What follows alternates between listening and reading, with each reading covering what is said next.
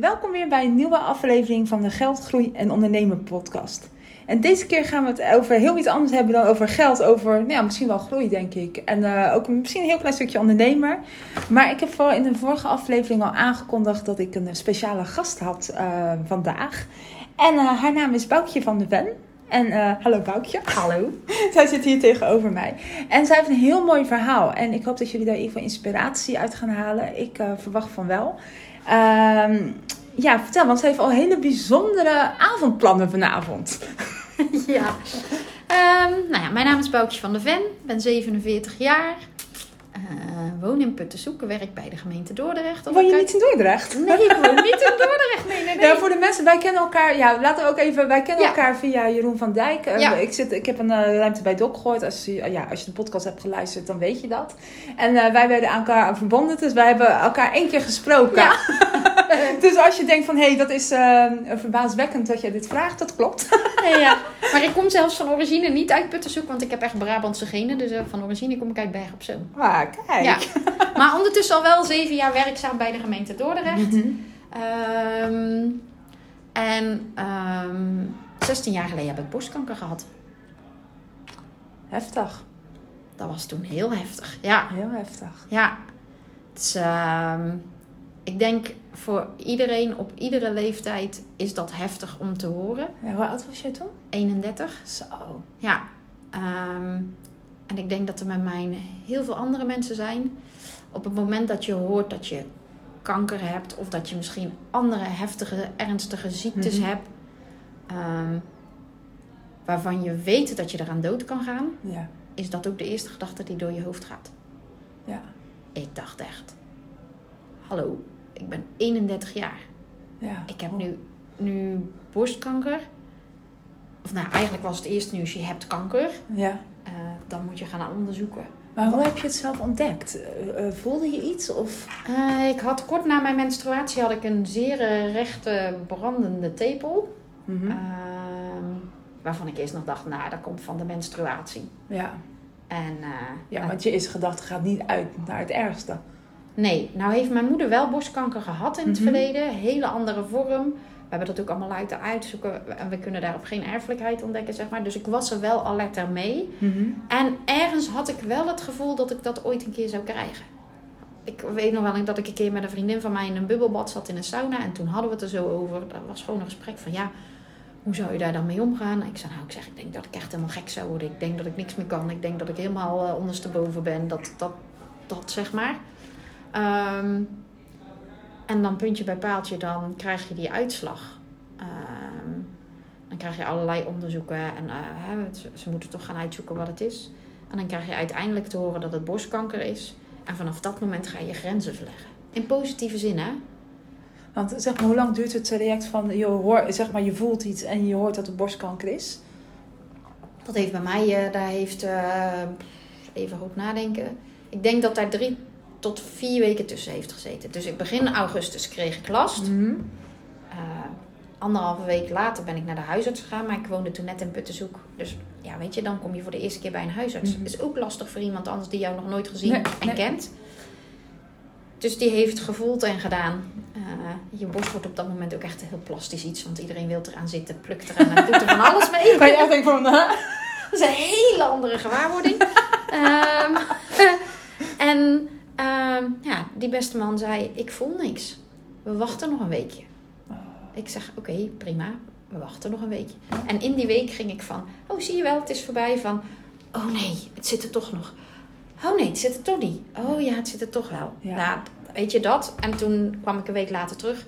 En toen voelde hij nog steeds niks. En toen heb ik gezegd, maar ik vertrouw het niet. Ik zeg, ik wil graag foto's laten maken. En dat heeft hij toen ook gelijk in gang gezet. Mm-hmm. Uh, ik heb op mijn 28ste, van, omdat mijn moeder het gehad heeft, een keer foto's in het Icacia ziekenhuis laten maken. Ja. En nou ja, daar ben ik terug naartoe gegaan. En dat is plus het feit dat iemand, uh, of de, de verpleegkundige van de mammografie, uh, mijn oksel ver genoeg onder het apparaat lag. Plus het feit dat ze foto's hadden van vroeger. Oh ja, ja. Dat is, uh, zijn dat wel de twee doorslaggevende zaken geweest. En uh, bij het nemen van de mammografie zagen ze al een vergrote klier. Ja, dan gaat gelijk het hele circus draaien. Ja. Maar ook goed dat je toch zeg maar naar je eigen lichaam hebt geluisterd. Van hé, hey, dit is gewoon niet oké. Ook al wat een arts zegt. Ja, Die kent niet jouw lichaam zoals jij het nee, kent. is ook zo. De, de huisarts eh, toen is ook, toen die helemaal hoorde, hè, dat was al na mijn operatie. Toen had ik, denk ik, zat ik net voor mijn eerste chemo's, denk ik, is hij ook nog bij mij thuis langs geweest. Vond ik ook echt heel netjes dat hij dat deed. Ja. Ehm, maar hij kwam zijn excuus aanbieden. Ik zeg, vind ik heel lief van u. Eh, ik zeg, ik snap waarom u dat doet. Ik zeg, maar als we heel reëel naar het plaatje kijken, u kende mij ook niet. Nee. Dus dat is dan ook een heel lastige situatie. Dus ik vind ook niet dat u moet denken dat u een miscalculatie heeft gemaakt Nee. of iets. Weet je, uiteindelijk na die week heeft u, me wel, heeft u wel naar mij geluisterd. Ik zeg, en daar gaat het uiteindelijk om. Ja. Ik zeg, want anders hadden we hier denk ik heel anders gezeten. Ja. Ja, dan was het natuurlijk veel verder al gegaan. Ja, nou het is, het is heel bizar als je weet dat je half augustus dat eigenlijk niemand iets kan voelen. En je ook nog geen verandering aan je tepel ziet. Het enige wat ik als verandering had, ehm, was dat ik een, een tepel had die naar, die naar binnen was geslagen. Nou heb ik dat over het algemeen altijd, want ik ben niet een vrouw die uitstekende tepels heeft, laat ik het even zo zeggen. Ja, daar zijn we ook allemaal verschillend in natuurlijk. Ja, het is Ehm. wat anders dan normaal. Het is niet te geld goed. nee, maar... Dus dat, weet Ja. je, en, en die kwam er ook niet meer uit. Maar als je dan hoort, eh, zeg maar, ruim anderhalve maand later, als je borst is afgenomen en je krijgt de uitslag eh, wat er in je borst zat. En in die klieren dat er ehm, eh, een sliert van 7 en een sliert van 11 centimeter in die borst zat. Mhm. Terwijl tegen de tijd dat ik geopereerd ging worden, ging ik dat ook echt voelen. Maar een paar weken daarvoor voelde ik dat gewoon nog echt niet. Nee, Hoe snel het dan ook groeit. Ja, dat. En eh, van de 18 klieren volgens mij die ze er bij mij uitgehaald hebben, waren er 8 aangetast door kanker. Ah, Maar ik had het geluk dat mijn poortwachterklier niet was aangetast. Oké. En dat is mijn geluk geweest. En de poortwachter is... Dat is die eigenlijk alles door het hele lichaam Oh, eh, verstuurt. Dus zeg maar, de kleine takjes waren wel... eh, Ja, klieren waren wel aangetast, maar de Ja. belangrijkste ja. niet. Nee. Maar je hoorde dat je kanker had. ehm, en ik denk dat je de hele medische molen bent geweest van chemo, afzetting en al. Maar hoe ging jij daar doorheen? Want het lijkt me echt, nou ja, je gaf het net ook aan, eigenlijk bijna verwoestend als je dat denkt. Ja, Als je dat- nieuws krijgt. Ja, nou, dat is ook wel ehm, wat ik vaker vertel. Hè. Beeld jezelf in dat je in, een, in het ziekenhuis bent, in een klein kamertje. Hangt een bepaalde geur. De deur gaat open. En dan komt niet één, maar twee artsen. Of een, een arts en een verpleegkundige binnen. Hm. Ehm, en die vertellen je op dat moment dat het niet goed is, dat je kanker hebt. Alles ging draaien. Ik viel in een hele diepe put en ik dacht alleen maar, ik ga dood. Ja. Dat is het enige wat ik dacht. En dan kom je langzaam weer bij en dan hoor je wel iets positievere geluiden. Ehm, de verpleegkundigen zijn er wel tegen mij op het moment dat ik wegging. Ehm, als ik je volgende week tegenkom, weet ik of je je knopje hebt gevonden. En dat knopje is om dat als je dat knopje vindt, zeg maar, dan kun je. ehm, ja, het klinkt een beetje raar, maar je kunt daar zelf aan draaien, zeg maar, soms in sommige situaties Mhm. hoe je met sommige situaties wil omgaan. Positiviteit is een heel belangrijk onderdeel daarvan. Het is niet het onderdeel waarmee men zegt: als je heel positief bent, dan overleef je het. Ik heb eh, de Ja, vrouw. het is niet zeg maar als je heel je mindset goed is en Nee. je kent het niet. Nee, dat geneest Weet je, ik, ik was echt super eh, positief en eh, hè, ik, dat ben ik nog steeds. Maar als ik kijk naar, mijn, naar, een, naar een van mijn allerbeste vrienden, die is zijn vrouw verloren aan kanker een aantal jaar geleden. Nou, als er iemand een positief beest was, dan was zij nog wel het twee, drievoudige van wat ik was. Maar zij heeft het niet gered. Dus weet je, die positiviteit helpt je door een bepaald proces heen te Ja. gaan. Maar het zegt niet dat je beter wordt. Nee. En dat vind ik wel belangrijk om te noemen. Want mensen roepen vaak, ja weet je, als je positief bent, dan red je het allemaal wel.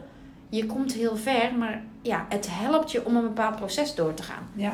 Nou, die knop had ik uiteindelijk dan wel gevonden. Eh, Gelukkig. eh, ja, ja, ja. En een week later eh, zat ik opnieuw bij de chirurg en bij de mama care verpleegkundige. En ehm, ik ging dat gesprek in en toen dacht ik, het is borstkanker. Dat dacht ik op dat moment al. Ehm, Oh, dat wisten ze niet gelijk dat het Nee, nee, nee, want daarom moesten ze die onderzoeken doen om zeker te weten dat het Oh. uit die borst kwam. Want ze wisten eigenlijk, ze zagen op mijn foto's niet echt iets. Ze hebben een echo gemaakt, daar zagen ze wel iets op, maar daar konden ze het ook niet helemaal uit herleiden. Dus ze hebben Mhm. uiteindelijk een punctie genomen. Die moest onderzocht worden. Daar kwam uit, er zitten kankercellen in. Ja. En dan moest, de week daarna heb ik nog iets van acht onderzoeken gehad. Waarop ik die donderdag van die week hoorde dat borstkanker was. Oh, wauw. Ja, Bizar gewoon. ja. En werd er dan ook, want dat hoorde ik wel, eh, ik heb gelukkig geen borstkanker in de familie of überhaupt gelukkig niets meer Houden meegemaakt. zo. Houden zo. Maar ik hoor ook altijd van dat je bepaalde fases hebt waar je in zit. En fase 4 is dan het meest slechte. Dat heb ik allemaal niet gevraagd. Als dat heb je, nee. nee. ik weet ook niet, want het is natuurlijk wel alweer wat langer geleden. Eh, ja, nou, ik, ik denk als ik dat toen... Misschien hebben ze het wel gevraagd, gezegd en heb ik het niet opgeslagen. nee. Maar een van de belangrijkste dingen wat ze toen ook tegen mij gezegd hebben... En weet jij, nu is dat wel anders met informatie op internet als 16 jaar geleden. Ja. Maar toen zei ze ook tegen mij, Boukje, ga niet, ga niet lopen scrollen op internet. Nee. Als je iets wil weten, vraag het dan aan ons. Maar ik heb me heel erg bezig gehouden met van moment tot moment waar ik was, waar ik in zat. Eh, en ehm, het eerste nieuws wat ik te horen kreeg was dat het, hè, dat het kanker was. Het nieuws daarna was dat het niet goed was. Eh, dat ze geen borstbesparende operatie konden doen, maar een borstamputatie moest worden. Waarvan ik zei gelijk, oké, dat is goed, dat gaan we doen. Wanneer gaan we dat doen? Nou, dan zit er dus een chirurg tegenover een, een vrouw van 31 die denkt, wat gebeurt hier? Ehm, we hebben een heel gesprek met mijn, met, mijn, met mijn vriend, met mijn moeder en haar vriend, met mijn vader. En dat gaat over van alles. Hè. Dat gaat over eh, hoe gaat het traject eruit zien? Ehm, wat kan ze later nog wel? Eh, hoe zit het met reconstructie? Eh, kan ze nog kinderen krijgen? Dus er komt ineens echt een bak ja. van Waar je überhaupt nooit normaal over nadenkt. nou ja, waar je gewoon in fases over nadenkt, weet je. Op mijn 31ste dacht ik best wel van, oh ja, zou ik kinderen willen? Ja, zou, ik zou... Ik heb altijd wel gezegd, ik wil wel graag kinderen, maar, maar niet kinderen. Ik wil graag een kindje. Dat zou, Ja. weet je. Ehm, maar dat was echt ineens vink, streep, eh, de pil slikken Ja. en, en niet meer. Ehm, dus ja, weet je, in allerlei opzichten staat je leven helemaal op hol. Ehm, en onhold. Maar je gaat wel grenzen verleggen. Dus eerst was het, ik had kanker. Dus de eerste dagen dacht ik echt, nou weet je wat ik net al zei, ik ga dood. Eh, toen dacht ik, nee, ik ga niet dood. Want toen vond ik dat knopje, ik ga ervan, ik wil er alles uithalen wat ik eruit kan Mhm. halen. En dan kom je in de fase, oké, maar nu worden er ineens allemaal dingen voor mij beslist waar ik geen invloed op heb. Ja, ik had natuurlijk kunnen zeggen, laat die borst maar zitten. Maar dan had ik hier nu niet meer met jou gezeten. Nee, nee. Ehm, dus Vond je het moeilijk om, zeg maar, om dat te horen? Die borst gaat eraf. Nee. Nee. Ik was ook heel resoluut. Die borst was ziek. Die borst was niet meer van mij en die moest eraf. Ja. Maar er ging ook niet via plastische chirurgie een andere borst voorkomen. Nee. Dat is voor mijn ouders heel heftig geweest. Ik heb in dat gesprek ook echt tegen de chirurg gezegd: ik wil geen reconstructie. Die zei nog: Boukje, we gaan eerst het hele traject doen. Dan wachten we nog twee jaar, want je gaat uiteindelijk ook nog bestralingen krijgen. Eh, en dan daarna kunnen we eens kijken wat je wil. Ik zeg: dat wil ik niet. Ik zeg: schrijf maar in mijn dossier. Ehm, dat, dat, dat wil ik gewoon niet. En waarom niet? Omdat ik mezelf gewoon wilde accepteren zoals ik er dan uit zou zien. Ja. Nou, super, ja, super mooi. Maar Ja. ik denk meer dat dan misschien ook wel je omgeving eh, er meer moeite heeft dan jij hebt. Ja, en mijn omgeving heeft mij echt wel mijn eigen keuzes laten maken. Hè? En tuurlijk heb ik ook het verdriet van mijn ouders gezien. Mijn ouder, weet je, ik denk dat het voor een ouders niks heftiger is als je eigen kind zo ziek eh, te zien. Terwijl ik me nog niet zo ziek voelde, hè? maar wel de wetenschap dat je heel Ja. ziek bent. Ehm, mijn ouders zijn gescheiden. Eh, voor mij was het wel fijn dat ik dingen in die tijd gezamenlijk met mijn ouders kon doen. Ja. Ehm, en ja, ehm, dus was voor mij al heel snel duidelijk. En natuurlijk heb ik er ook echt nog wel eens een keer over nagedacht van... zal ik toch niet die reconstructie gaan doen? Maar iedere keer kom ik er toch weer op terug. Of dat is al heel lang geleden dat ik dat gedacht heb. Maar in het begin kom ik er toch iedere keer op terug. Eh, nee, dit is wie ik ben. Mijn borst was ziek. Die wilde ik niet meer hebben. Dus hoe sneller die eraf was, hoe, hoe beter het Ja. was. Ja. Eh, mijn chirurg heeft mij een belofte gedaan dat hij mij een heel mooi litteken eh, zou geven. Dus hij heeft mij ook zelf geopereerd. Ik heb echt een super mooi litteken. ik ben er eigenlijk ook wel eens super trots op, zeg maar. Heb ik hem overigens later ook nog wel een keer verteld, hè? Ah, Eh, omdat ik vind dat artsen dat ook mogen weten. ja. Weet je, we zijn gewoon heel goed in, als dingen niet goed gaan, dat altijd het hardste roepen. Dus ik heb hem vijf jaar later uiteindelijk tegen hem gezegd dat ik heel blij ben met mijn litteken. Ja, hij zei tegen mij, Boukje, jij bent echt een van de meest bijzondere patiënten die ik ooit gehad heb. Oh. Hij zegt, want ja, hij zegt, ik vertel je dat je borstkanker hebt. En je zegt, oké, prima, wanneer gaan we het doen? Op het moment dat jij die afspraak gaat ma- maken en weg gaat lopen, terwijl je al weet hè, dat je die operatie gaat krijgen, dat je chemo's gaat krijgen, dat je bestralingen gaat krijgen, dat je waarschijnlijk medisch in de overgang moet. Hij zegt, en nog gaf jij mij op dat moment een knuffel. Hij zegt, omdat ik je waarschijnlijk op dat moment het allerbeste nieuws gaf wat jij, wat jij op dat moment kon krijgen. Ik zeg, u heeft toen tegen mij gezegd, het zit niet in de rest van je lichaam. Nee. En ik wilde die borst zo snel mogelijk kwijt. Ja. En ehm, ja, dan ga je het hele proces in. Eh, als we het daar echt helemaal over gaan hebben, dan zitten dan we hier Ja, vanmiddag om vijf uur nog. Nee, maar even, even Ja. ik zal hem wel even kort, een beetje kort door de bocht doen, want ik, wilde wel iets van meegeven. Ehm, ik heb dus die operatie gehad. Ehm, ehm, acceptatie ben ik alleen maar mee bezig geweest. En dan kan je ook niet zonder dat er mensen om je heen zijn die heel veel van je houden, zeg maar. Ja, ja. En die je accepteren, of in ieder geval proberen te accepteren waar je mee bezig bent. Vanaf het moment dat ik wakker werd na mijn operatie, heb ik mezelf geconfronteerd met het missen van mijn borst. Ja. Dat zat er met mensen die bij mij op visite kwamen. En dan zei ik van, willen jullie het zien? En dan trok ik mijn shirt omhoog. En eh, dat heeft hele hilarische reacties opge- opgewekt. Hele heftige reacties opgewekt. Maar Eh, ik denk op een gegeven moment dat je het ook met een soort humor moet doen, of niet? ik denk wat je, wat je moet doen, is wat het beste voor je voelt als je in die situatie zit. Ja. Voor mij kan dat met humor zijn. Maar voor jou kan dat misschien wel zijn eh, om er niet over te praten. Ja. Of eh, eh, om in een eh, misschien nog positiever ermee te zijn dan dat ik gedaan heb. Ehm, ik vind ook niet, je bent sterker of niet sterker als de ander. Nee, nee, Zo- dat... zolang iedereen daar in zijn of haar proces mee omgaat wat voor hem of haar goed voelt. Of voor hen goed voelt. Eh, dat, is waar het om, Ja. om gaat.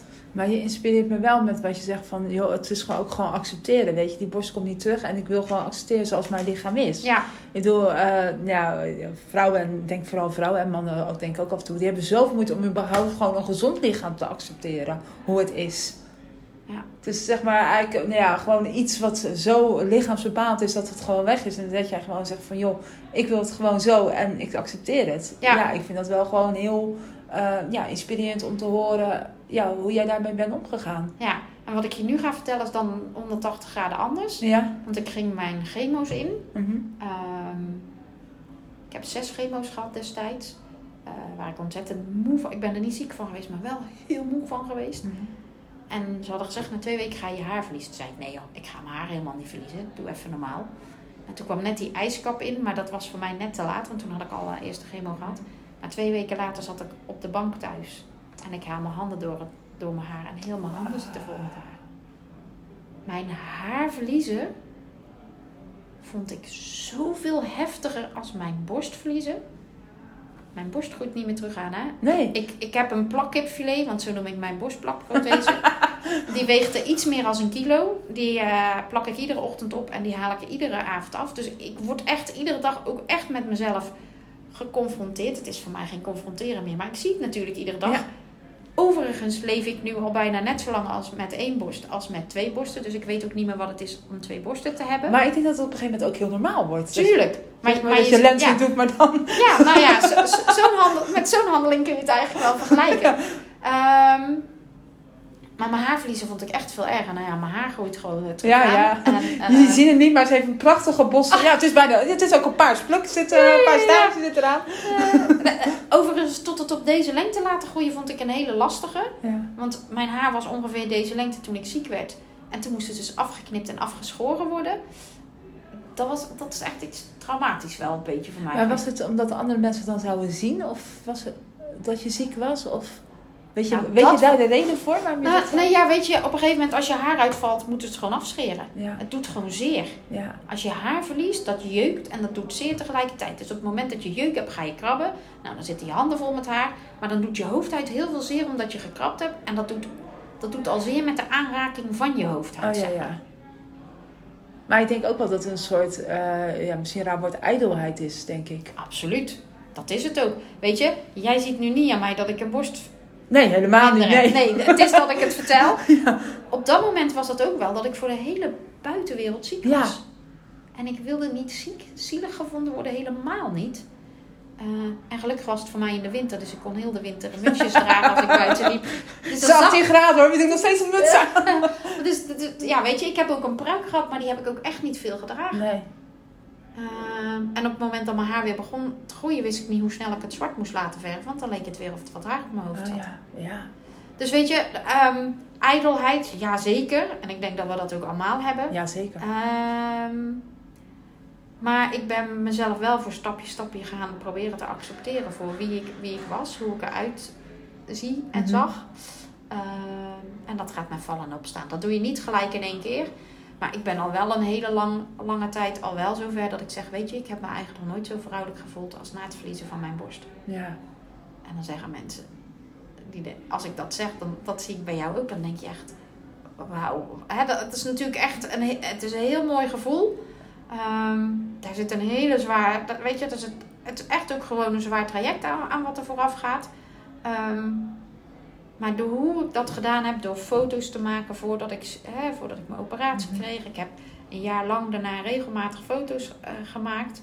Ehm, en ook gewoon heel vaak mezelf voor de spiegel aangekeken. Die actie met mijn shirt omhoog trekken. Ehm, ja, en heel veel huilen ook. Ja. Heel veel boos zijn. Heel veel waarom vragen stellen. Ik praat er nu heel... Alles wat ik vertel, zeg maar, op dit moment...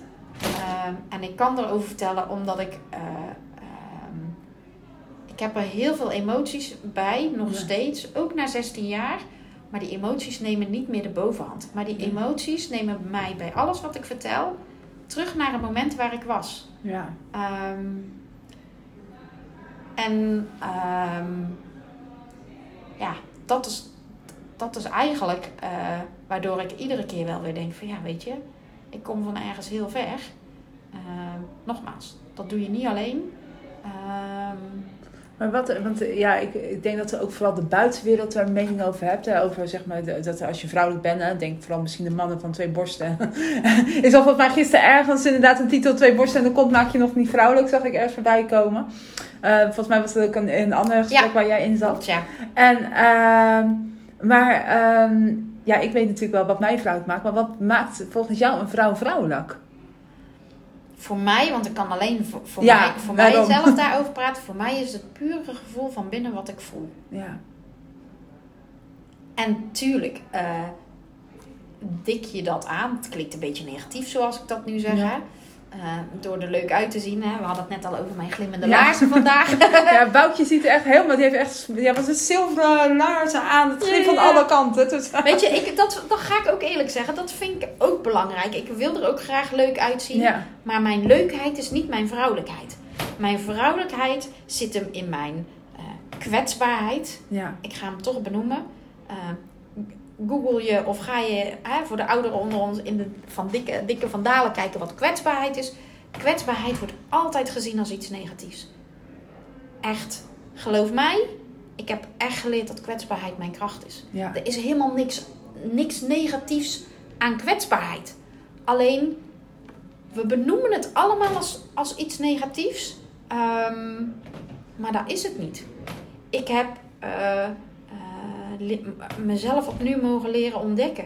Ik heb ontdekt wat mijn passies zijn. Waar ik energie van krijg. Waar ik blij van word. De verbindingen die ik mag maken met mensen. Dat alles is wie ik ben. Maar dat alles is ook mijn vrouwelijkheid. ja, en ik denk gewoon, überhaupt gewoon nog een best wel filosofische vraag. Wat, wat maakt een vrouw, of wat maakt iemand die, ja, een vrouw vrouw? Of hoe voel je vrouwelijkheid? Dat is denk ik echt, iedereen geeft daar een verschillend antwoord Ja, op. tuurlijk. Maar dat is ook zo mooi. Ik bedoel, als jij hetzelfde antwoord zou geven als wat ik zou Ja. geven. Ja, dat, weet je, dat, dat- ik vind ook gewoon dat we nog steeds van elkaar daarvan kunnen leren, Ja. zeg maar. Ja, want ik zie mezelf, eh, ja, tuurlijk, weet je, ik wil er ook leuk uitzien. En ik eh, doe ook wel eens een leuk eh, jurkje aan. Of weet je, dat je iets sexy lijkt of zo. Maar ik denk vooral in mijn gedrag, dat je daardoor een soort, of wat je inderdaad intern voelt. Ja. Of zeg maar dat je ook, ja, een beetje kan flirten. En ook gewoon die kwetsbaarheid kan tonen. En een beetje op de intuïtie. Ja. Ehm, ja, ik denk dat dat mijn vrouwelijkheid is. Ja. Maar ik vind het zelf ook een hele moeilijke vraag om te beantwoorden als ik hem zo Ja. stel. Wat ik ook wel mooi vind is het woord wat jij gebruikt, hè, sexy zijn, eh, flirten.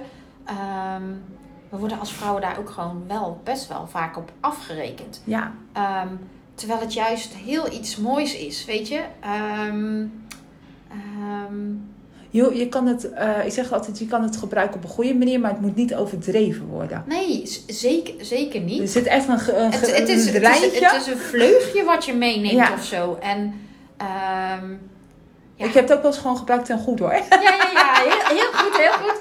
Nou ja, maar weet je ook, ehm, eh, doe vooral de dingen waar je blij van wordt. Ja. Ehm, en weet je, ook mijn leven gaat in, eh, in golven en in... eh, dus het is niet alleen maar van mijn borstkanker dat het stijve lijn omhoog gaat. En iedere keer ook wel, als ik weer in situaties kom, dan is dat wel weer waar ik naar terug toe ga. En de ene keer gaat me dat ook beter dan de andere keer. Hè? Dat Ja. ik denk van, oh ja, weet je, fuck it, je bent echt bij, je bent daar geweest. Pak je leven op, ga je dingen doen waar je echt blij van wordt. Ja. En soms gaat dat ook gewoon niet zo makkelijk. Ja, weet je, daar is ook niks goeds en, en fouts aan. Ehm, maar, maar doe gewoon de dingen waar je heel blij van wordt. En Ja. eh, blijf heel dicht bij jezelf. Nou ja, ik heb twee vragen. Ik wil even terugkomen op dat eh, sexy. Ja, we blijven erop terugkomen. Ja, ja, ja. Maar ehm, eh, jij zegt, joh, eh, nou ja, jij hebt een borst minder, hè? Maar mijn sexiness zit niet in mijn borsten of in mijn... Het is meer in mijn ogen of in de manier waarop ik gedraag naar iemand of Ja. wat dan ook. Dan dat het überhaupt in mijn lichaam zit. Je lichaam draagt daaraan bij. Ja, dat is een leuk... Het Maar- kan een leuk voordeel zijn, maar... ja, ja, ja. Maar het is... Ik heb nog ja, nooit een heel diep decolleté gehad, waar ook ergens op mijn werkzaam leven. Weet je, het is meer in het gedrag en de zinnen ja. die ik zeg, dan dat ik er hier met een decolleté minirokje kom. Ja, terwijl dat ook heel mooi kan zijn. Hè? Ja. Een vrouw kan dat... Want dat... En dat heeft niet alleen een vrouw, maar dat heeft ook met mannen te maken. Weet je, mannen lopen tegen de, ook tegen dat soort issues aan. Dat geloof ik ook. Want anders lijkt het nu echt dat we het alleen maar over de vrouw hebben. Ik vind als een vrouw dat echt gewoon mooi kan dragen, dan kan ik daar ook heel jaloers op zijn. Ja, Op een positieve manier. ja, ja. Laat ik dat ook even zeggen. Ehm, maar ja, waar zit mijn vrouwelijkheid? Dat zit hem echt, denk ik, wel in die woorden kwetsbaarheid, passie. ja. eh, nou ja, dat, dat vleugje sexy zijn. Dat eh, ehm, eh, het. ehm, nou, en ik denk ook wel mijn eigen uniek zijn. Ja. Ja. En dat, dat zijn we eigenlijk allemaal. Ja, ja, ik ben zeggen, ja, niet zo, ja, we hebben allemaal ons eigen Ja. mixje van waar Ja. we goed in eigenschappen en waar we goed in zijn. Ja, en ik denk, ehm, ja, laat ik het zo ver, want eh, nee, we gaan even van de hak op de tak, maar dat maakt ook niet uit. Ja. Eh, want jij zei van, eh, hè, van is, wat deed jij toen jij, ehm, zeg maar qua werk, wat jij deed toen jij het horen kreeg? Want je zei, ik ben mijn passies achterna gegaan. Is dat een soort wake-up call geweest? Nou, wat er, wat er is gebeurd, ik werkte destijds bij de Kamer van Koophandel in Rotterdam. Ja. Wat toen ook echt een hele goede werkgever was. Daar heb ik echt, want dat vind ik ook wel belangrijk om te Ja. doen. Weet je, een werkgever die met mij meedacht, collega's die er waren voor mij. Ehm, op dat moment werkte ik op, op de afdeling voorlichting. op het moment dat ik hoorde dat ik ziek werd, heb ik ook gewoon gezegd: Weet je, ik, ik trek dit niet als ik ook nog moet gaan luisteren naar hoe leuk ik het ook vind. Ondernemers die voor zichzelf willen gaan beginnen. Ik zeg, ik denk alleen maar ja, ik heb gewoon andere dingen aan mijn hoofd. Ja. Dus ik ben ook gelijk, heb ook gaat tegen mijn leidinggevende gezegd, ik, ik kies er nu voor mezelf en ik ga ook gewoon hier thuis zitten. Ehm, ik heb eh, ongeveer een behandeling gehad van negen maanden in totaal. Ik heb nog twee maanden herstel en balans gedaan. Dus na een jaar kwam, begon ik ongeveer weer met, met reïntegreren. En toen dacht, toen, vlak voordat ik ziek werd, heb ik ook al wel eens gedacht, wil ik dit nog doen, deze functie? Ja. Vind ik dit nog leuk? Ehm, en ehm, toen uiteindelijk kwam, was ik aan het reïntegreren. Nu zit ik van alles, nu gaat er van alles door mijn hoofd heen. Ja. Eh, was ik aan het reïntegreren en toen heb ik echt wel vaak gedacht, vind ik dit werk nog leuk? Ja. Ik weet dat toen na een half jaar, dat, na, denk na, nee, half jaar niet, na een jaar dat ik aan het reïntegreren was, kregen we een reorganisatie. Een positieve reorganisatie bij de Kamer van Koophandel. Niemand hoefde, niemand hoefde weg. Ja. Maar de organisatie werd gewoon anders ingericht. En er kwam echt een hele toffe functie, eh, werd er eh, eh, aangekondigd. En dat was account manager. Die hadden wij nog helemaal niet. was een nieuwe functie. En we konden daarop solliciteren. En natuurlijk heb ik dat thuis overlegd. Maar wat in mijn hoofd zit, dat gebeurt. Ja. Dus ik heb gesolliciteerd op die functie. Uh, daarvan hebben ook een aantal collega's echt gezegd van ja, je bent echt gek als je het gaat worden. Je bent net terug, dan ga je een baan doen waar, waar je alles moet ontdekken, wat je helemaal opnieuw moet opzetten. Waar je misschien soms wel eens meer dan 40 uur in de week werkt. Waarom ga je dat doen? Je bent net zo ziek geweest. Je werk Ja. is maar je werk. Maar mijn werk is ook mijn persoonlijke ontwikkeling. ja. Bij mij is dat ook gewoon verweven. Ja, ja dus ehm, ik heb toen die stap wel genomen. En toen ben ik in zo'n flow terechtgekomen. En eh, ben ik nog meer mijn eigen kansen weten waarderen. Eh, heb ik heel veel mm, ja, gewoon persoonlijke ontwikkeling doorgemaakt. Ehm, Heb je daar dan ook eh, gebruik gemaakt zeg maar, van wat je hebt ge- ja, geleerd, inzicht qua kwetsbaarheid en zo? ja, ja, ik draag mijn kwetsbaarheid altijd bij me, ook zakelijk gezien. Ja.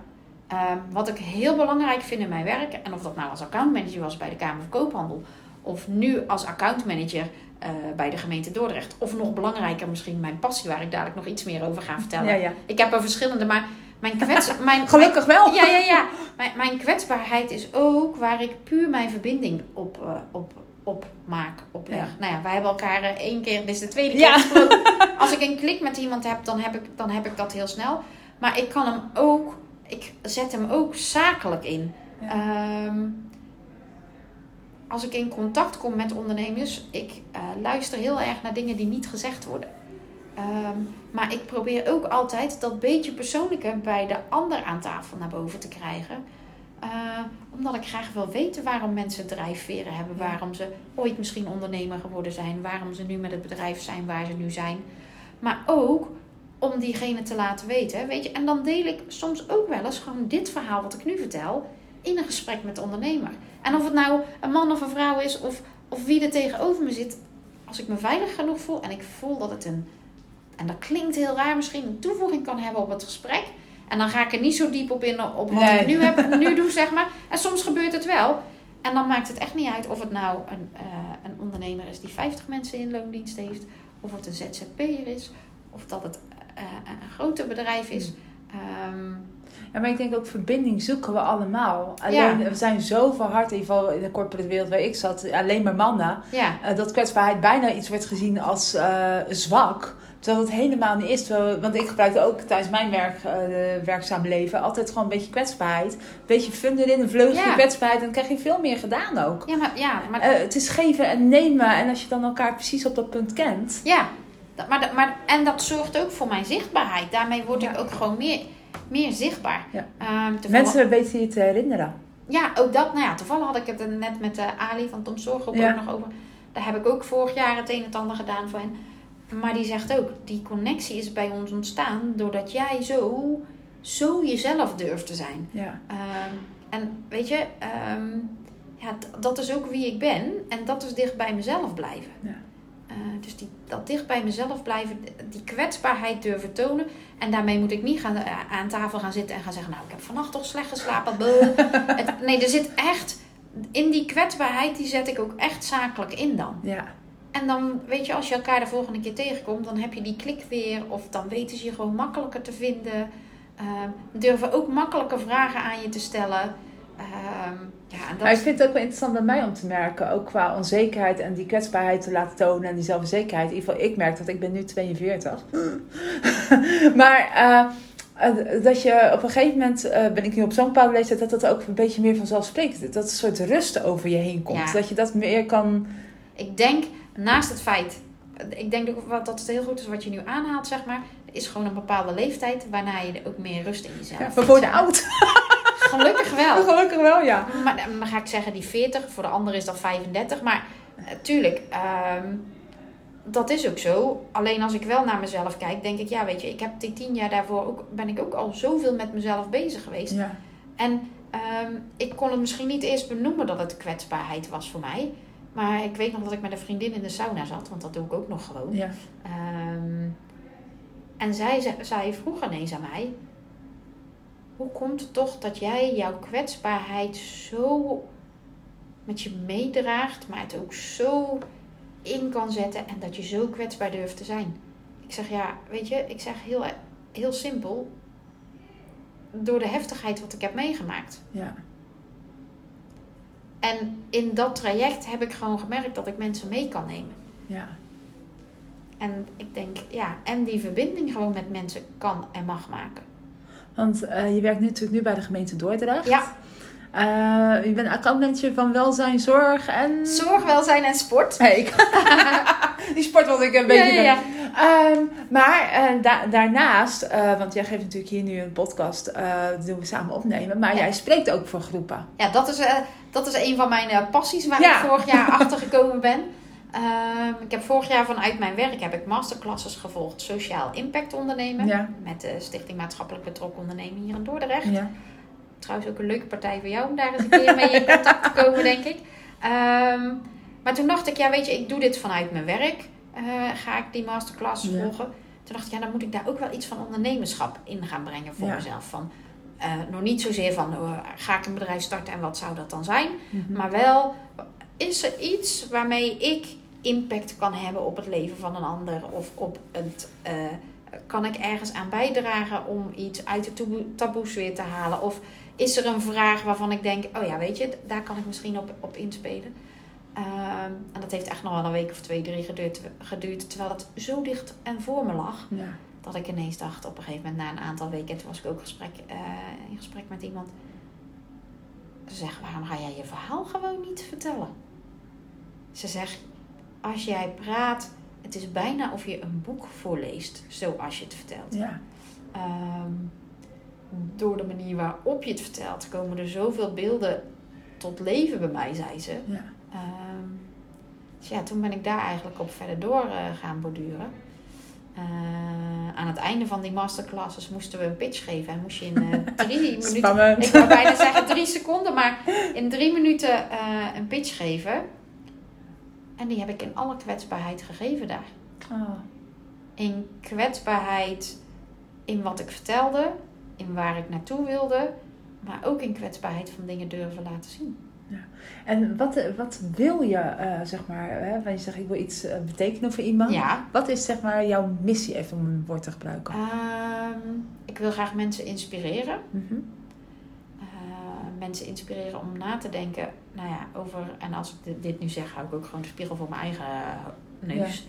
Eh, over waar word je blij en gelukkig van? En ehm, welke stappen kan je nemen om, om, om daarin eh, iets te kunnen realiseren? Aan de andere kant ehm, wil ik ook, eh, zou ik het ook heel fijn vinden als mensen. stel voor nou vanavond met die eh prothese Ja, lingerie. ja, we hebben het er nog helemaal niet over Nee, gehad, maar jij gaat vanavond... Ja, ja, ja, ik ga vanavond in een prothese lingerie modeshow lopen hier in Dordrecht. Echt super cool. Daar kom ik daar nog wel heel even terug. Maar weet je, ook daar ben ik op een andere... Daar vertel ik niet mijn naam, maar daar ben ik wel. Of daar vertel ik niet mijn verhaal, maar daar ben ik wel. je Eh, mag je naam denk ik ja, wel. mijn naam, eh, mijn naam wordt zeker gezegd. Maar ehm, ehm, ik vind het gewoon heel mooi als ik mensen kan inspireren en ergens in mee kan nemen. Ik Ja. denk dat dat wel een hele belangrijke is. Ja, ik denk dat je mij wel hebt geïnspireerd van, ah, eh, toch altijd nog wel, weet je, ik check altijd wel, maar dat je het meer moet checken, denk ik Ja. dat één ding is.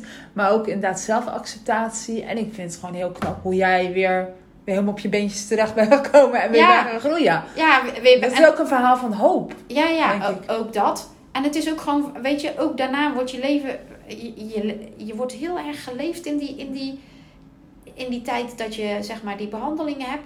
Dan word je ook nog een tijd geleefd omdat je nog regelmatig op controle moet in het ziekenhuis. En dan komt er een moment en dan word je losgelaten. Dat is ook heel akelig en dat is ook heel raar. Want, hoe het, eh, want eh, ja, we hadden het natuurlijk even in de voorbespreking over. Als je een beetje op Instagram volgt, eh, ik heb heel erg last van mijn been. Ja. Ik heb een spier hier zitten en die doet het af en toe niet waar ik totaal niet meer kan lopen. Ja. Ik reis vaak, dus dat is heel onhandig als je midden in de stad bent. Ik ben een keer in New York door de politie thuis door het hotel gebracht omdat ik niet meer kon lopen. Maar ik heb dus, eh, mijn been vertrouw ik dus niet meer. Ik ben altijd bang dat die pijn doet. Maar dat is natuurlijk een, een klein verhaal bij jouw verhaal. Maar En dat moet je niet zeggen. nee, maar goed, ik vind de kanker iets anders dan een been die pijn doet. Dus Nee, nee, nou, maar even serieus, dat, Ja. dat meen ik ook serieus. Als jij midden in eh, New York staat en je kan geen kant meer op, Ja, dan is dat ook gewoon heftig. Ja, ja, het was een issue. Want, nou, nou, het is niet een issue. Het, Ja. het is heftig, want je moet je overgeven aan dat moment op, op, aan je lichaam, wat iets niet wil wat jij wel wil. Ja, En eigenlijk, als we het even heel plat slaan, is dat bij mij ook gebeurd. Mijn lichaam deed iets wat ik eigenlijk niet wilde, maar ik moest er wel aan toegeven. ja, Dus voor jou is dat, eh, je been waar je nu mee loopt, dat is voor jou jouw heftigheid. ja. Dus ga het ook niet zeggen, het is minder heftig als. Nee. Ehm, maar hoe, hoe vertrouw ik mijn lichaam? Want Ja. daar gingen we eigenlijk naartoe. Ja. Ehm, ik vertrouw mijn lichaam doordat ik afspraken met mezelf heb gemaakt. Als ik iets voel of ik denk dat iets niet goed is, of er verandert ineens iets, eh, dan geef ik mijn eigen daar een aantal weken voor. En dat zijn er twee of drie. En als het dan niet veranderd is, dan ga ik aan de bel trekken. Oké. Ja, gewoon eigenlijk checks met je lichaam voor jezelf eigenlijk. Ja. Ja, en als het om Heb mijn... je het nog vaak gehad dat je dacht van nou, ik ga nu naar de dokter? Eh, nog wel een paar keer. En dan nog niet eens naar de dokter, maar dan kon ik gewoon naar het ziekenhuis Oh ja, bellen. En dan ja. zeiden ze van kom maar. En eh, ik ben nu voor begin deze maand op mijn laatste controle geweest. Want ik doe nog steeds één keer in het jaar een mammografiecontrole. Ja, Niet omdat het moet, maar gewoon omdat ik het zelf ja wil. dat snap ik. En eh, toen zat ik in, toen had ik de mammografie gedaan en toen waren de foto's, zagen ze niks op.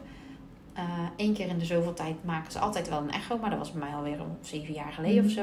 En ik moest ineens maandagochtend om kwart over acht moest ik die echo weer ondergaan. Ja, dat vond ik echt vreselijk. Dat vond ik echt, ik was echt gelijk weer in die kamer 16 jaar terug. Ja. Eh, echo was gelukkig allemaal goed. Maar toen daarna, toen ik wegging, zei hij ook nog tegen mij. Hij zegt, Boukje. Hij zegt, als je niet vertrouwt, gewoon bellen, afspraak maken en terugkomen. Ja. Niet ermee gaan rond blijven lopen. Dat is wel heel netjes ook van het ziekenhuis. Ja. Die nazorg. Maar ja, ik Ja. heb over het ziekenhuis. Ik heb in het ziekenhuis gelopen Ja. in Rotterdam. Daar heb ik sowieso geen, kla geen klaar Ik wacht gehad. over. Nee, nee, nee. nee, nee, nee. Nee, maar, maar, maar ja, Ja. Ja. En, En- soms mag je ook een beetje je hoofd in het zand steken. Laat ik het op die manier Mhm. zeggen. Want ja, ehm, soms is het ook gewoon helemaal niks. Maar gun jezelf wel even de tijd. Althans, voor mij werkt het zo. Om mezelf de tijd te gunnen om even te, voor mezelf te onderzoeken. Wat is dit nu? Wat voel ik nu? Ja. Ehm, Ja, mooi. Ja. Hey, en maar jij gaat vanavond, eh, heb jij dus iets heel leuks? ja, Hele eer. de hele eer. Ja, ja, ja. Ik ga vanavond... ehm, het is een bedrijf hier in Dordrecht. Dat heet Novalint. Zij Mhm. gaat een eh prothese lingerie modeshow eh organi- organiseert zij. Of er wordt een modeshow georganiseerd voor dames die kanker of borstkanker hebben gehad. Ehm, dat is niet alleen de lingerie, maar er worden ook iets met de haarstukken gedaan. Er worden nog andere dingen. Ze, heeft dat, ze hebben dat echt heel leuk georganiseerd. En ehm, ja, zij heeft een tijdje geleden aan mij gevraagd of ik, eh, of ik haar daar, eh, of ik voor haar model wilde zijn en daar mee wilde lopen. Ja, daar heb ik echt niet over nagedacht. Ik heb gelijk ja gezegd. Mede ook omdat ik soms toch nog wel gewoon vind dat dingen rondom borstkanker in de taboes weer zitten. Ja. Eh, en dan gaan mensen nu vast zeggen of denken, ja, maar er wordt toch overal over gecommuniceerd en gedaan. Ja, er wordt over gecommuniceerd, maar echt over praten met elkaar, Nee. dat is toch echt wel een ander ding. Ehm, dus als ik op deze manier mijn bijdrage daaraan kan leveren, dan doe ik dat echt eh, met Ja. alle liefde en plezier. Ehm, Maar wat doet vanavond voor jou persoonlijk? Want ik, het is, ja. Toch? Nou, als, als mensen mij volgen op eh, Instagram met MyCup, MyCup of B heet mijn Ja. Instagram account. Ehm, daar ben ik al heel, heel outgoing. Eh, daar ben ik al heel kwetsbaar door alles wat ik durf laat, te, te laten zien. Want Ja. ik laat daar ook nog wel gewoon heel wat zien. Ehm, maar toch vind ik dit wel spannend. Want ik ga daar toch gewoon in een lingerie setje. met mooie opslagdoeken weliswaar. ehm, toch over een modeshow lopen. En mensen gaan toch naar je kijken. En mensen oordelen altijd. En dat is niet iets negatiefs. Dat is ook gewoon iets positiefs. Ehm, en ik vind oordelen wel echt een negatief benaming. Maar zo bedoel ik hem eigenlijk niet. Ja, dus ik ga vanavond vol in mijn kwetsbaarheid zijn. Maar zou je het eh, ook gewoon, eh vraag, zou je het ook niet hebben als je gewoon eh, een normale lingerie zou zou- Tuurlijk, dat denk ik ook. Ja, ja, ja, zeker. Weet je, het voordeel hiervan is dat je onder lotgenoten bent. Ja. Ja. Dus, en dan ook nog, en dat, was, dat vond ik ook wel grappig van Bente, want Bente is, de, is de onderneemster in Ja. dit verhaal. Ehm, ja, weet je, ik, ik heb daar verschillende setjes ondertussen ook wel gepast en gedaan. En toen zegt ze, ja, weet je wat zo leuk aan jou is? Ik zeg, nou, Ze zegt, ik kan jou gewoon leuke, jeugdige dingen laten dragen. Ze zegt, maar zelfs als ik jou in wat lingerie zet wat voor oudere dames is, waarvan ik, ze zeggen, waarvan ik weet dat jij dat totaal Ja. nooit zou kiezen. Ze zegt, maar je kan het wel dragen. Ze zegt, en je bent gewoon een vrouw zoals een vrouw hoort te zijn, weet je. Ehm, En een, gewoon- ve- een vetje hier, een vetje daar. Ik heb ook nog psoriasis, dus ik heb ook nog gewoon, weet je, andere, andere plekken op mijn lijf. Eh, ook dat heb ik geaccepteerd, heb ik ook al heel mijn leven. Maar ja, weet je, ehm en- Maar even gewoon een hele rare vraag misschien. Maar het is zijn geen rare vragen. Nee, dat is waar. Er zijn ook geen domme vragen. Maar eh, is lingerie hetzelfde zeg maar met een prothese? Nee. Dat is denk ik... wa- Wat is er anders aan? Ehm, wat er anders aan is, sowieso heeft de prothese lingerie eigenlijk of geen beugel. Oké. Want, ehm, nou weet ik even... Oh, ik zou juist denken juist wel omdat het dan draagt of zo. Nou ja, weet je, je hebt verschillende, je hebt verschillende mogelijkheden. Ik heb een plakkipfilet, dus die plak ik op. Op het moment dat ik, eh, en dat- ik doe het nu voor, dus jullie zien dat niet. maar op het moment dat ik een beugel BH ga dragen, gaat mijn prothese anders gevormd Oh, worden. ja. Deze borst hangt gewoon over die beugel. Ik draag ook al sinds mijn 31ste geen beugel BH's meer. Nee. Weet je hoe fijn dat dat is? Dat je niet meer van die prikkende dingen in je borst hebt en zo. Ja. Ehm, ja, misschien moet dat ook eens gewoon overwegen. ja, nou ja. ehm, en eh, vaak hebben eh prothese BH's, eh, als je een prothese draagt die niet plakt, maar in je, in je BH draagt, dan Ja. zitten altijd zakjes in een prothese BH, Ah. zodat je die prothese in dat zakje kan doen. Ik heb nogal een grote borst, dus ehm, ik heb dat geprobeerd, maar voor mij is dat geen, was dat geen optie. Want iedere avond als ik dan mijn BH uitdeed, liep, ik- had ik helemaal blauwe striemen zeg maar, Oh. van mijn BH. Ja. Ehm, dus, dus dat, dus weet je, eh, en, maar dat hebben vrouwen die grotere eh, borsten hebben Ja. vaak ook. Eh, gewoon normale BH's, als je bij je decolleté aankomt, zeg maar, sluiten vaak lager. Ja. En die van mij, eh, nou ja, die, dat, sluit gewoon hoger. Oh ja. Omdat je toch met die prothese zit die, die, ja, die je eigenlijk niet zo zichtbaar wil laten gaan zijn. Maar dat, voor mij maakt dat echt niet uit. Nee. En de bandjes van een eh, prothese BH zijn echt vaak wel gewoon breder. Dat verandert wel nu allemaal een beetje. Want je ziet ook wel, daar ben ik wel heel blij om. Hè. De eerste keer dat ik naar, een, eh, naar zo'n speciaalzaak ging, kwam ik binnen en was de gemiddelde leeftijd 55, 60 jaar toen ik binnenkwam. En toen kwam ik daar als een broekie van 32 binnen. Hi. Eh, nou, ja, dat was eigenlijk helemaal niet zo leuk, want mensen Nee. schrokken toch. En ehm, ik heb een, eh, eh, de dame waar ik mijn lingerie vandaan haal, zij is helemaal knettergek en eh, helemaal superleuk. En eh, zij gaat echt op zoek naar mij voor, voor leuke lingerie. Heeft ze de afgelopen jaren heel, heel hard haar best voor gedaan en, en ook altijd gelukt, zeg maar. Maar je ziet ook dat die branche daarin verandert. Je ziet ook gewoon dat jongere vrouwen toch steeds vaker borstkanker Ja. krijgen. Ehm, dus die, die branche wordt daar ook in aangepast. Eh, dus je ziet nu ook gelukkig wel steeds meer leukere lingerie, kleurtjes, andere dingen. Ehm, het is niet meer het beige, het bruine en het zwarte van vroeger. Nee, maar het is gewoon mooi. Het wordt weer... Ja, ja, weet je, het is gewoon mooie lingerie. Ik bedoel, het nadeel is wel, ik kan niet meer naar de Hunkemuller of naar de Hema. Nee. Ehm, misschien is dat voor vrouwen die misschien kleinere borsten hebben en een kleinere eh, hè, en, en een borst Mhm. eh, misschien wel een optie. Eh, maar voor mij is dat gewoon geen optie. Ik Nee. heb gewoon nee. En dat had ik ook gehad als ik twee borsten had gehad. Hè, dan had ik ook gewoon goede. en dan draag je ook andere, andere lingerie. Ja, maar dit is nu nog een, Ja. even een plusje Ja. erbij. maar Ja, maar- ondertussen draag je echt hele coole lingerie. Dat is echt. ja. Hey, ehm, want we zijn volgens mij al flink eh, bezig. ja. Eh zullen we nog een, eh, nog een laatste vraag? Want jij spreekt ook, hè? Eh, je werkt met ondernemers. Volgens mij krijg je daar ook heel veel energie van. Ja, ja, ja. Waarom ben je zelf nog geen ondernemer? Ja, waarom ben ik zelf nog geen ondernemer? Ik werk ook gewoon nog 40 uur in de week bij de gemeente. Ja. Ehm, en dat verhaal van die lezingen geven, dat, dat is eigenlijk een beetje pas dit jaar eh, een beetje op gang aan te komen. Ja. Of ben, moet ik ook nog wel gewoon aanzwengelen, want ik zou daar gewoon meer tijd ook. Dat is echt een moedje, want ik wil dit, dus ik vind ook dat ik dat moet. Ja. eh, meer tijd aan besteden. Dus ehm, ik ben heel erg momenteel aan het zoeken. Waar zou ik dan die lezing kunnen geven? Hoe zou dat dan leuk kunnen Ja. zijn? Ehm, voor wie kan dat zijn? Ik heb het eh, ondertussen al een paar keer voor een wat kleinere groep ondernemers gedaan. Ja. Ik heb het eh, in juni voor eh 60 dames gedaan die uiteindelijk een keer op een podium willen gaan staan. Oh, leuk. Dus dat was ook van ja. eh, ik had bij diegene de training gevolgd, maar die zei: Je hebt zo'n verhaal over, over, over, over dingen doen en dingen oppakken. Dus, dus doe dat. Wil je dat alsjeblieft vertellen? Ehm, ja, en toevallig had ik van de week een, een gesprek over ehm, dat ik mogelijk in, in februari volgend jaar een lezing mag geven.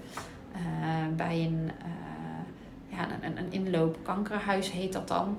Eh, dus dat vind ik ook wel weer bijzonder. En ja. Ja. met die mensen ben ik nu ook in gesprek van ja, hoe gaan we dat dan verder doen? En eh, Ja. ja, wat vraag je daar dan voor? En nou, dat vind ik dan ook nog wel een lastige. Daar zit ik heel erg in van ja, wat ga ik daar dan voor vragen? Ja.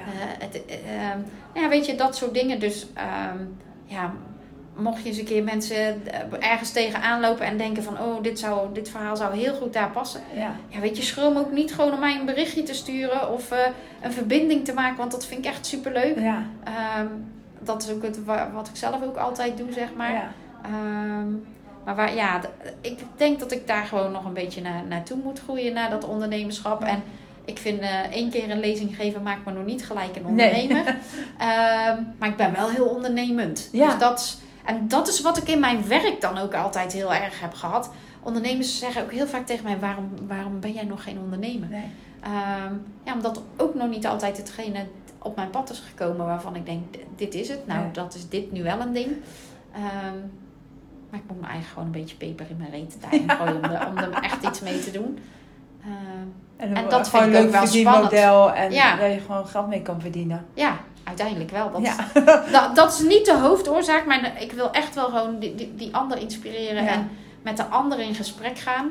Ehm, maar ja, als ik er iets mee kan verdienen, dan is dat natuurlijk ook gewoon heel leuk. Ja. Ja, ik denk ook dat het zeg maar, als je dit hoort en je hebt zoiets van, nou, ik wil Boukje ergens voor uitnodigen voor een lezing of een workshop. eh, ja, neem contact met mij op. Of eh, nou ja, je kan ook, eh, wat was je, Cup of- My Cup of Bee is Ja. op Instagram, maar ik ben ook gewoon te volgen op LinkedIn onder gewoon Boukje van de Ven en ook op Facebook.